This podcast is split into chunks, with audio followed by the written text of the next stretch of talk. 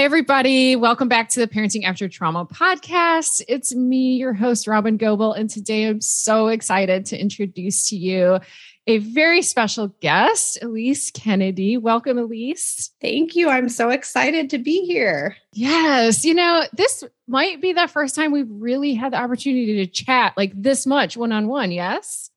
Yes. I feel like oh. I almost know you right. through osmosis. Like we've already been friends through osmosis, but I'm very excited to have an actual chat.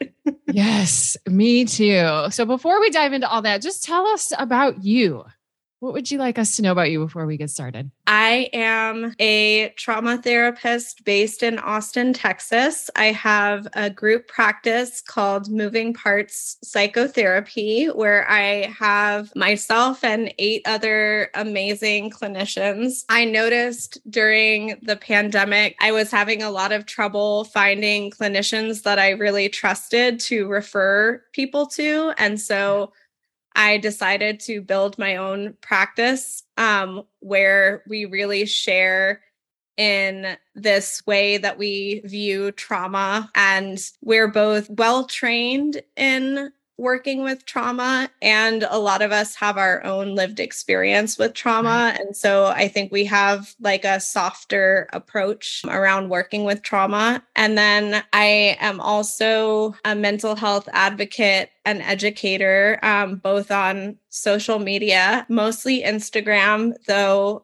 apparently you've got to do tiktok these days and so I've found myself on TikTok a little, mm-hmm. but I'm very uh-huh. awkward there. um, and I have started to host trainings mostly for mental health professionals around working with trauma, various other things. And then, yes, I am now an author, now yes. a published author. Yes. Um, and I hate that I said this last, but I'm a mother and a wife. I have three children who are so wonderful, and they would probably be on the first, at the top of my list. Uh, however, I had my professional parts coming up, yep. saying the professional yep. roles first, but I love bug hunting and creature mm-hmm. hunting with my children. Yes. Yeah, I was thinking the same thing when you said about having said them last. I was like, well, like as soon as I hit record, like both of us shifted into our professional parts. Yes. Right. And that will probably like rescind a little as we get along and things feel a little bit more like casual. And the fact that we're recording doesn't feel yes. so present. Uh, but yeah, that was my first thought too. I was like, well, of course you led with all your professional stuff because we just, you know, led with our professional parts here. Well, let's just go with that then. Like, let's dive in. So, tell us about this book, The Tender Parts. I have a book that I'm very proud of that I feel like is very easy for people to connect with. Um, it's sort of a quick read. Um, I think a lot of uh, trauma books that are out there that we usually recommend or send people towards actually can be very triggering. Mm-hmm. Um, and so one of my big goals with this book was to uh, do what we do in trauma therapy, where we start out with containment for yeah. the reader and where the reader can really connect with me and my yes. voice as like an anchor through the book. Whereas a lot of trauma books sort of just throw this information at you and then you're like what? I forgot my entire childhood? And it might spark memories of like what happened during your childhood and then where do you go from there? Maybe therapy if you're able. Right. and so my hope with this book was that i built in the containment. I had things that weren't too triggering and a lot of reminders throughout the book for like it's okay to pause take in the information in the way you need and leave what doesn't fit. Tell us about internal family systems. Some people listening this might be their first time ever hearing this language before. So internal family systems is a therapy modality. Um, however i think once you start to think about yourself in this way and think about others in this way, it can become a way of life. I mean, I totally agree. It's a way of being with myself, it's a way of being with all the humans I come into contact, whether that be personally or professionally. And in many ways, it's it's saved my relationship with myself and with other important people in my life. Definitely. I'll talk about IFS first, but I also did integrate uh into the book because I love that way of thinking about um thinking about it from an attachment perspective that I think IFS can miss a little bit. Bonnie Badenoch's inner community work. I did add that when I was talking about attachment in the book because I just love that idea. That strengthens my perspective of IFS and allows me to shift it into my own mm-hmm. way of working with it. IFS holds the idea that we all have a multiplicity inside of us. We all have a rich inner system that's made up of many parts. And when we get to know those parts of ourselves, we can understand why they've showed up for us. These parts are sort of adaptations that we've built over time typically to deal with any distress in our life. So it holds the idea that we're all born with core self. And along the way, these adaptations form, I like to think of it as sort of a shell around mm-hmm. the self to protect us and help us manage distress. And then these parts of us help us to function in our day to day life. Some of the parts look very helpful. Mm-hmm. Um, like I have a part of me that's like a workhorse and yep. will keep me working late into the night. And that can be a very helpful part because it gets things done and it can stop me from getting enough sleep yes. or it can put too much pressure on me when really I need a little more self care and a little less work. Parts such as people pleasers can be very helpful because it can show the people around us that we care for them. And it can put us at a detriment because we can give too much to the people around us. Since a lot of parents listen to this podcast, a really nice way to visualize it too is thinking about um, the movie Inside Out, which actually they consulted with some of the IFS mm-hmm. leaders. Uh, Dick Schwartz is the one who created this way of working. And they consulted with him on the movie. And I'm so excited for Inside Out 2 that was just announced. In Inside Out, we see the main character, Riley, has her emotions functioning inside her head and we get to see the interactions of these emotions and like what they do with memories and uh how they hold core memories and how the meaning of those memories can shift as she goes along and so that's a really nice visualization for thinking about parts work and getting to yeah. know your own parts it's almost like we all have these little um, beings within us that function inside of us as an entity that's a part of us. And sometimes they can also feel a little separate from us. The other piece that I think is important to mention about parts work and IFS is that, and one of the reasons I was really drawn to this way of working with trauma is that we have a lot of these pop psychology terms that have grown in popularity with the rise of mm-hmm. social media having so much mental health information. And we hear self compassion talked about a lot. Mm-hmm.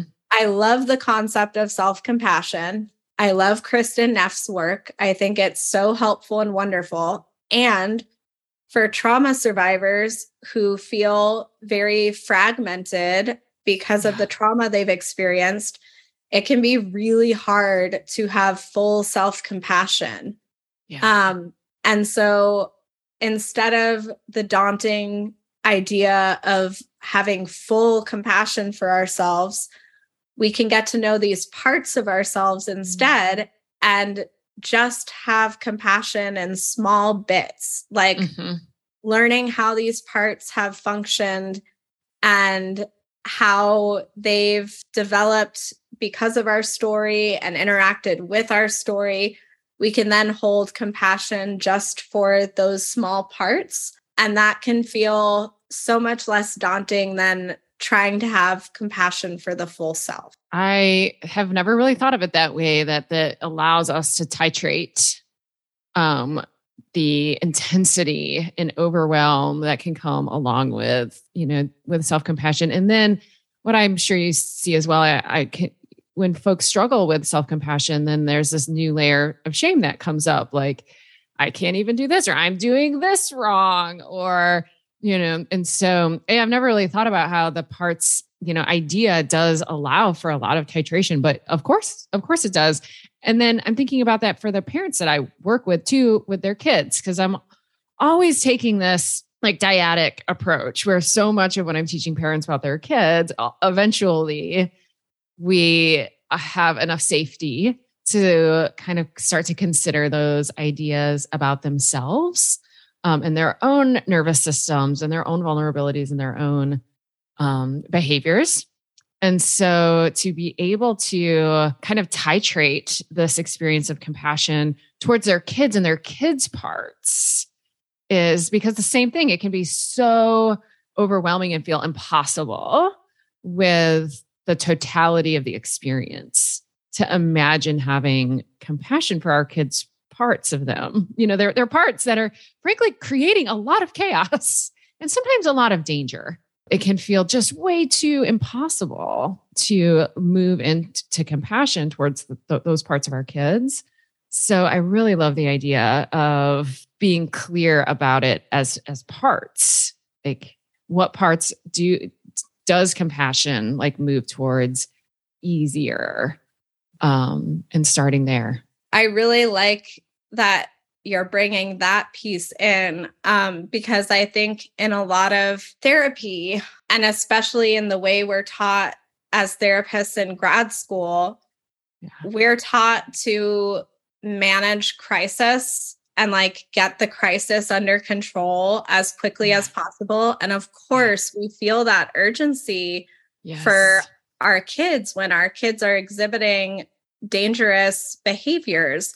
However, when we respond to danger and crisis with our own urgency and agenda, we're moving yeah. away from safety. And then yes. we're not offering safety to our children um, and to ourselves as well. And so yeah. um, in IFS, we talk about those behaviors that can be harmful or unsafe as firefighters. Those parts of us come online to put out the pain as quickly as possible. And what happens a lot with firefighters, and I think this is both a problem within how we've been taught to work with this in the therapy room and how parents are sometimes taught to work with this with their kids outside of the therapy room.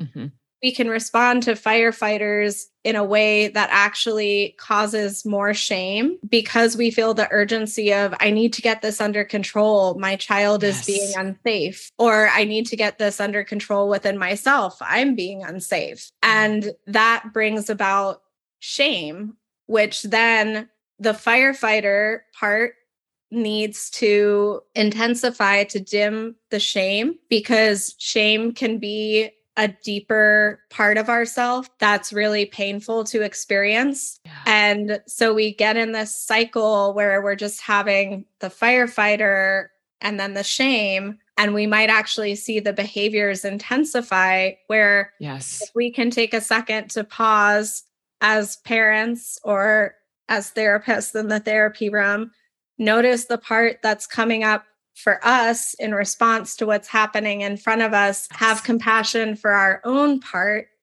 and then be able to offer that compassion to our child, we're able to give them safety and connection, which is actually needed a lot more to dim behaviors that can be dangerous or harmful. So often, those behaviors are really just trying to put out the pain as quickly as possible. Yeah. And I think about actual firefighters, right? That it's like, no, we have to solve this problem. And if we break down the door and ruin all your heirlooms with the water or you know like whatever whatever destruction happens in the process of putting out this enormous problem is like well tough you'll all deal with that later you know? And so that feels so accurate like when i think about my own firefighters and especially like when they're really blended they're like we don't care like tough right? Yes. Um, but before we start using even more like jargon, like blended, let's like, can you give us some examples of firefighter behavior just to help contextualize it for people? And then let's compare and contrast it to the other part of IFS with the managers. Uh, the big firefighters that we often think about are like self harm, yeah. suicidal ideation, disordered eating. Um, those are all like behaviors that serve a purpose or parts that serve a purpose um and like when we get to know them we can understand the purpose that they're serving and they can be scary for parents yes. if that's what your kid is experiencing of course it causes us to go into crisis mode in response yeah. to our kids. Other parts that can also be firefighters that we may not think about as often. Dissociation can be yeah. a firefighter, especially when it's really intense and extreme. However, we'll get into this, but I also see dissociation as sometimes being a manager too. Yeah. Um, because there are so many ways that dissociation can show up overspending can be yeah. a firefighter. Yeah, like I think of the kids that I have that are like just so aggressive and yes. violent. Absolutely. I, I, think of these, it doesn't always work this way, but these behaviors that feel huge and kind of time limited. Yes. Like there's a burst of a behavior and then it can feel like they last forever. like if your kid's being yes. aggressive to you, it does feel, have the sense of like, this will never end or it never has ended. But typically those behaviors do like peak and then yes. rescind. And then, so tell us how that's different than this other concept of managers. I like to think about the metaphor of managers in terms of The Office mm-hmm. and Dwight Schrute. If you're an Office fan, um, you may know that Dwight Schrute is a very silly character who took his job very seriously. He would always say that he was the assistant regional manager, and then Michael Scott would correct him and say, You're the assistant to the regional manager. And so that's sort of how I think about managers in IFS. They're these parts of us that take their job very seriously. They think they are so necessary to how we function. Yes. And a lot of times, these are the more covert parts that we might not necessarily recognize are parts. Manager parts can be over functioning, under functioning. Anxiety and depression can be a manager. Yeah. They can be people pleasers. Therapists tend to have like such a strong helper manager. Yes. Helper parts for sure. Yep. Even a therapist part can be a manager. Yes. And that takes me also to a know it all type part, mm-hmm, like a part mm-hmm. that feels like they have to have all the information. Yeah. Um, we can certainly have manager parent parts of us that need to keep everything in order. Perfectionist parts, anger parts can also mm-hmm. be a manager. These are more so the parts that we see show up on a day to day basis and really come into action to help our functioning.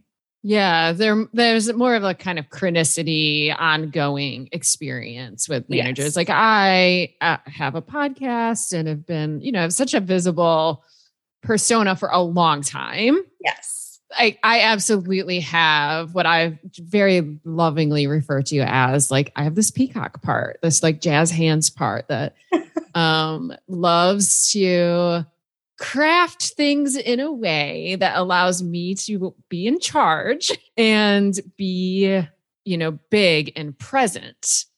And I can remember having, you know, a session a long time ago. I mean, a long, long time ago, probably 15 years ago, with a therapist who kind of hinted at this part of me being a part. And I had such a memory of having this like really visceral reaction. And don't you dare try to take that from me. That was my first, like to have it articulated so clearly and reflected back to me.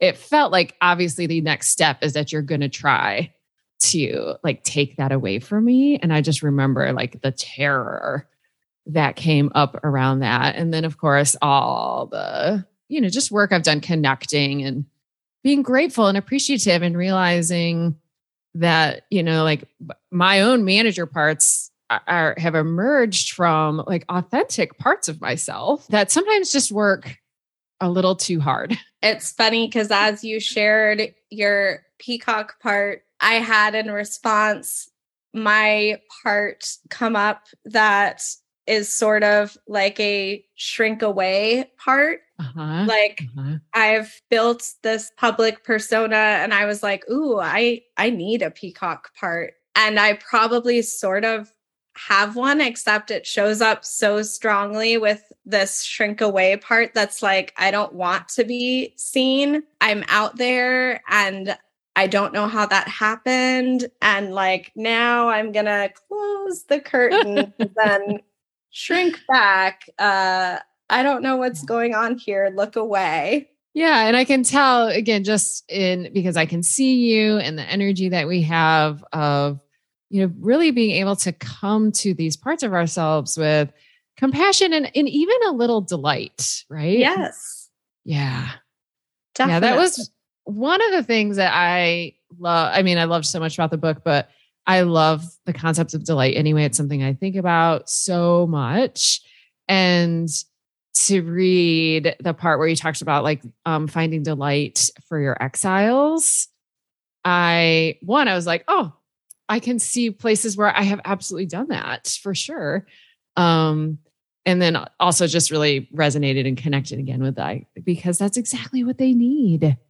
This like important ingredient of being seen and and then uh, what i think is an attachment lens is um, offering this delight. So let's do let's talk about exiles next then. So exiles are the parts of us that are buried deepest typically because those are the parts that um, our managers and firefighters are really protecting they're often the parts of us that touch closest to the traumas that we've experienced. And so a lot of times our exiles can be different ages of ourselves. I think shame can often be an exile, grief, those parts of us can often be exiles. They're the ones that we sort of have to push down so they don't get hurt again. And yeah. when I talk about exiles, I really like to share what I think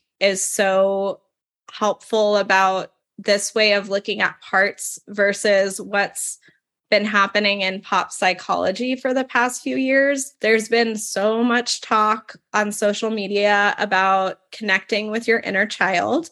Mm-hmm. And I love that concept. I think it's wonderful. I love to just be out in nature with my kids and like marvel at bugs that we're finding and stuff. And that connects with my inner child. And when we're doing this work that wants us to go straight for the inner child, a lot of times we're brushing past these other parts that have the job of protecting our inner children or those younger parts of ourselves. And so a lot of this work that's just shared on social media about working with your inner child, like it's become very trendy to think about. And for those of us who have experienced a lot of trauma, it can be yes. really intense to do inner child work. I like to say you wouldn't push your kids up to a stranger and tell them to share all their personal details. And that's really what we're asking people to do when they go straight for their inner child. Just like with your children,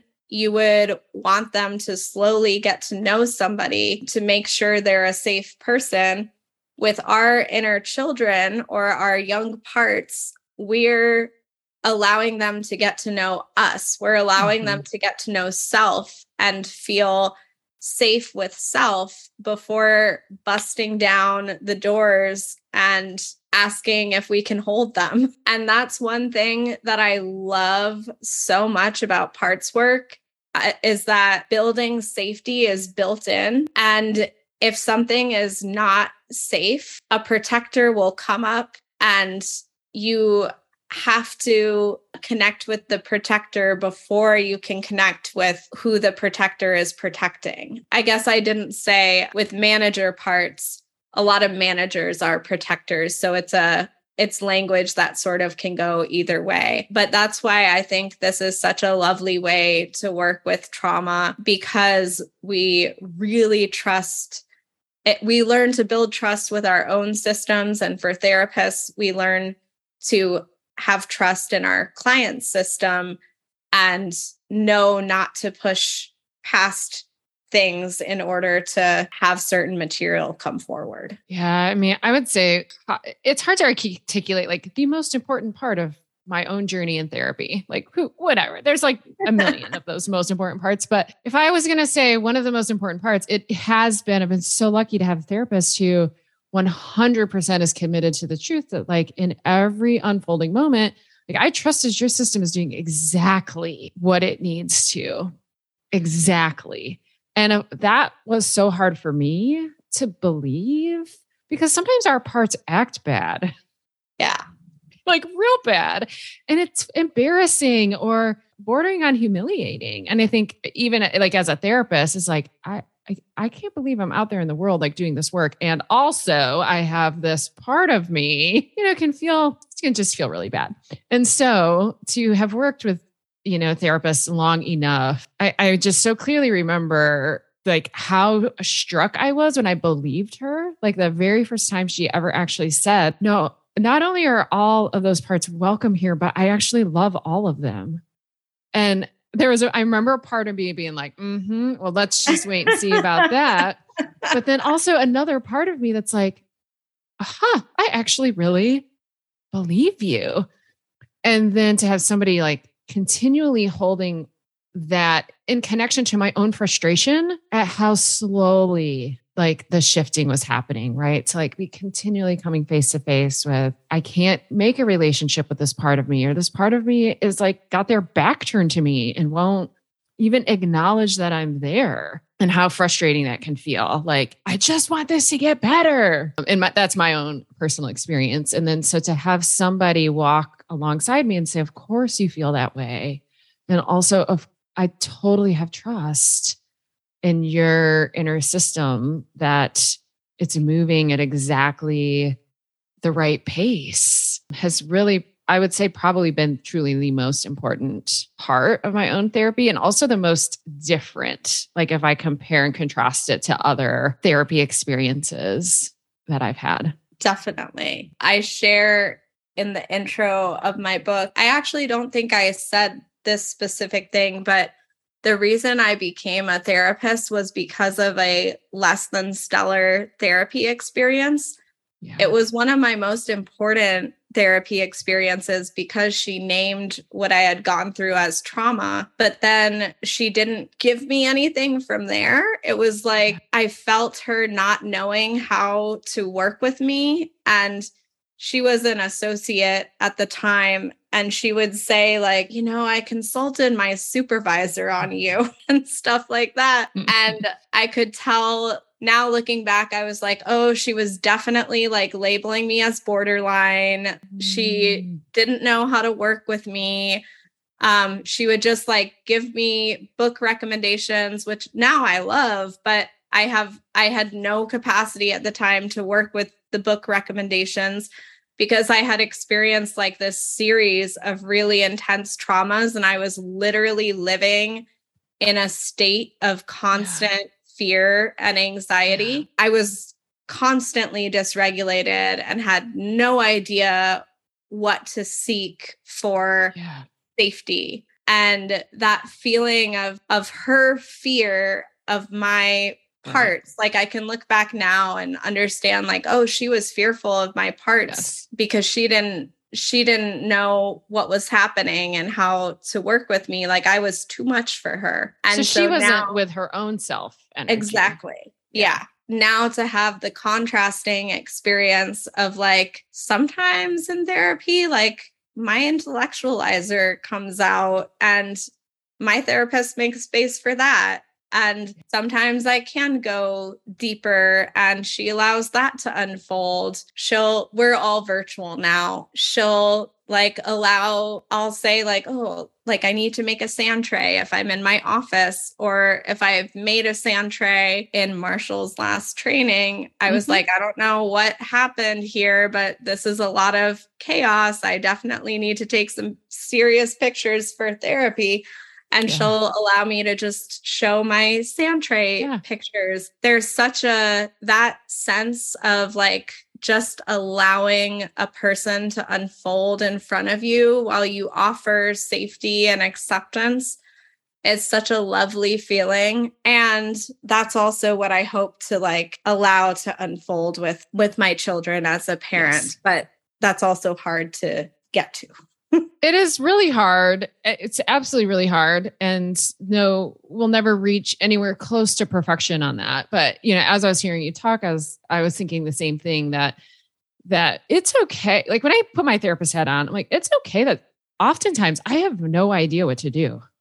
Right. That like, but feeling I don't know what to do while grounded in like self energy, which then feels very just kind of curious and almost just like honest like well of course we have no idea what to do next. Like that is of course like why would we? As opposed to a more manager part of me that feels so compelled to always know what the right thing to do is next in order to feel safe and and I have both parts. I've gotten a lot more connected to the curious self energy part of me especially at work. Know that that is so often I don't really articulate it that way, but when I'm working with parents, that's exactly what we're aiming for. Is is it's okay to be like, I have absolutely no idea what to do, or what's happening is bizarre. I wish it would stop. Like all of those feelings make perfect sense. And can can we experiment with also staying grounded in self energy? So we don't have to shame those feelings, but to stay more self and more present is exactly what a dysregulated person needs. To touch on self a little bit, self is this idea in IFS of uh, like when I'm when I'm feeling my self energy, I feel like an energy through the center of my body where I'm able to connect fully with myself and my own parts and fully with the person in front of me and their parts. It's this sense of safety and connection. And it's important to say too that that doesn't mean that there's an overall goal of being constantly in self.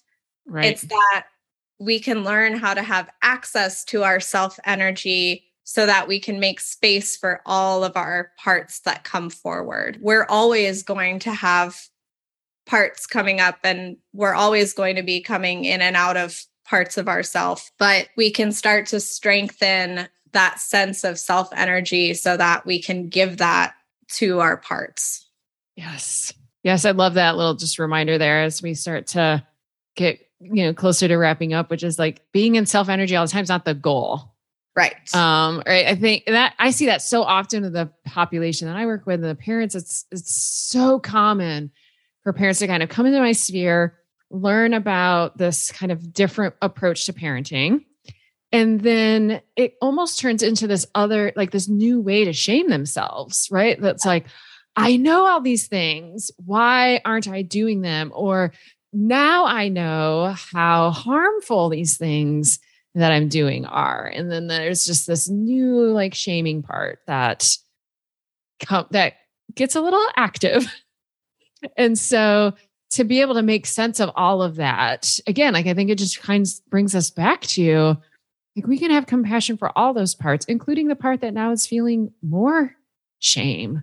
Like I have so much compassion for that part of parents. And I think something that I've been thinking about so much lately is we are, this is the first generation of parents that's being bombarded with information about how to parent yeah. on a daily yes. basis because of social yes. media. And the idea of gentle parenting is so beautiful. And of course, something that we want to aspire to. And we're coming out of a very different way that we were probably parented.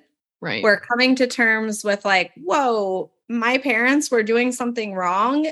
And now I took on what they were doing and I'm doing something wrong. And that can feel so, so shaming. And then the other facet is like sometimes we just have parts of us that come up in response to our children. And yes. we're not always going to be our best parenting selves. I work with a lot of parents in my practice too. And such a common thing that I hear is, uh, I know I was supposed to be gentle parenting, but this happened or ugh i just hated myself for getting out of my gentle parenting and what is missing so much from that is that when we shame ourselves about not gentle parenting it makes it a lot harder to parent in yep. a present way. Yeah. And so we can have compassion for that part of us that comes up in response to our child. And then once we're able to hold compassion for that part, we can then come back because we're comfortable with those parts and we can recognize yes. them as a part that came up in a rupture that was made. Yep. And we can make the repair with our kids, which is the most important thing. They might have parts forming in response to how we're parenting, and their parts are much more able to offer, or they're much more able to then learn to offer compassion to their parts because we're giving them the repair that they need. We're taking accountability for where we went wrong, affirming their story of what happened, which stops the confusion for them. Yes. And then we're coming together again in connection to let them know they're not alone and let those parts of our children know they're not alone. And from there, we're we're making the repair which we likely did not get in childhood. That was probably right. the biggest piece that was missing because right when we were growing up, it was mostly like parents are always right no matter what. Yeah, I so totally agree. I mean, I'll talk with parents. Uh, first of all, a lot of the parents I work with are facing experiences that are just in some ways beyond imagination. Like, I'm sorry, what's happening? You know? And so, like, so of course you're responding to unbelievable circumstances in unbelievable ways, right? That like discovering this new approach that you want to take in parenting didn't check your humanity card at the door and it is never going to. So, can we make space for like you still get to be human? And sometimes you're going to have a big reaction to a situation that is really unusual and even just regular life. You know, yes. sometimes, sometimes, right, just plain old regular life is just too much. And I know yes. I have made many, many repairs with my son over the years as like, whoops, I'm really sorry that that happened. I'm working hard to, you know, allow that part to take over less frequently. Yes, so. definitely. I could be a repair woman with all the repairs yes. I'm making on a daily basis. Me too. Me too. Well, Elise, this is just perfectly delightful. First of all, just really to get to have this like dedicated hour to chat. It's probably one of my favorite things about the podcast is I get yes. to have all this time with people I probably otherwise wouldn't. So thank you for that. The your book was just gorgeous and lovely. I could hear flavors of Bonnie in it and just like the gentleness and this continued like all parts of you are welcome here. And it was also just so accessible in ways that uh, just like you said a lot of books really aren't. Not only just in like the intensity of the material, but also the manner in which it was presented just felt really accessible and easy for parents to to pick up and kind of explore themselves and put down as they need to and pick it back up and explore um, explore more so i'm just so grateful that you've put this important thing out into the world thank you so much and i can't wait for your book too that'll be fun that it's will be fun, very fun it? it is really fun it's just like we talked about it's fun and terrifying and fun and terrifying and yes all sorts of things. Yes. All at the same time. Well, I want to make sure everybody knows how to find your book, find you um, on Instagram because you really do have one of the best mental health Instagram accounts. And thank so you. I'll make sure all of that is there and everybody can go find you. So thank you so much. Thank you so much.